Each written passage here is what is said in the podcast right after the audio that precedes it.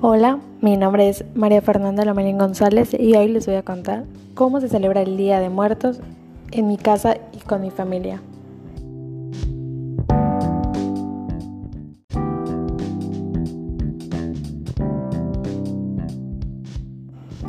Bueno, el Día de Muertos, para empezar, es una celebración muy importante en México.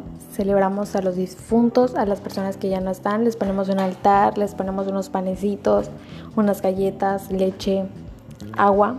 Ponemos una fotografía de cada persona, de cada difunto fallecido que hemos tenido en nuestra vida, cada persona que hemos perdido en un accidente, por una enfermedad o por vejez ponemos una foto, les ponemos un pan, les ponemos una agüita, solo para festejar, aunque ya no estén, siempre van a estar con nosotros, aunque no estén físicamente, ya están espiritualmente con nosotros y nos están cuidando desde el lugar donde están. Puede que ya no estén aquí físicamente, pero siguen estando en nuestros recuerdos. Cada vez que dormimos y soñamos con ellos, ellos están aquí.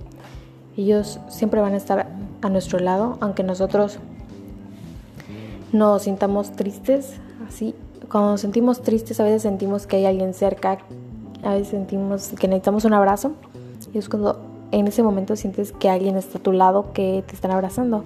Es porque esa persona fallecida ahí está, te está viendo desde donde está, te está escuchando, aunque tú no lo veas. Por eso se les festeja a las personas que ya no están, por todo el cariño que les tuvimos cuando estaban vivos, por el amor que les tuvimos cuando estaban aquí eso es por lo que le festejamos, por la vida que tuvieron y aunque ya no están, sabemos que están en un lugar mejor. En mi familia, el Día de Muertos lo festejamos, no lo hacemos algo grande. Hacemos un, a veces hacemos, compramos unas galletas de chocolate, ponemos un mini altar para nuestros familiares, ponemos sus fotitos, les damos, ponemos a veces vasitos de leche, ponemos panecitos y a veces ponemos tamales por, porque están ricos. Entonces nosotros les hacemos un altar, no tan grande, es uno chiquito. Y el Día de Muertos lo que hacemos es acercarnos al altar y a veces rezamos por ellos. Y nos despedimos, no, les hablamos, a veces comemos a un lado del altar para sentir que estamos comiendo con ellos como si estuvieran vivos.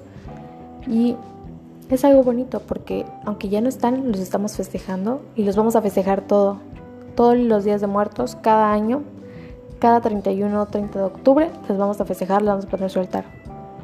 Son personas que vivieron con nosotros en nuestra vida y siempre van a estar aquí presentes.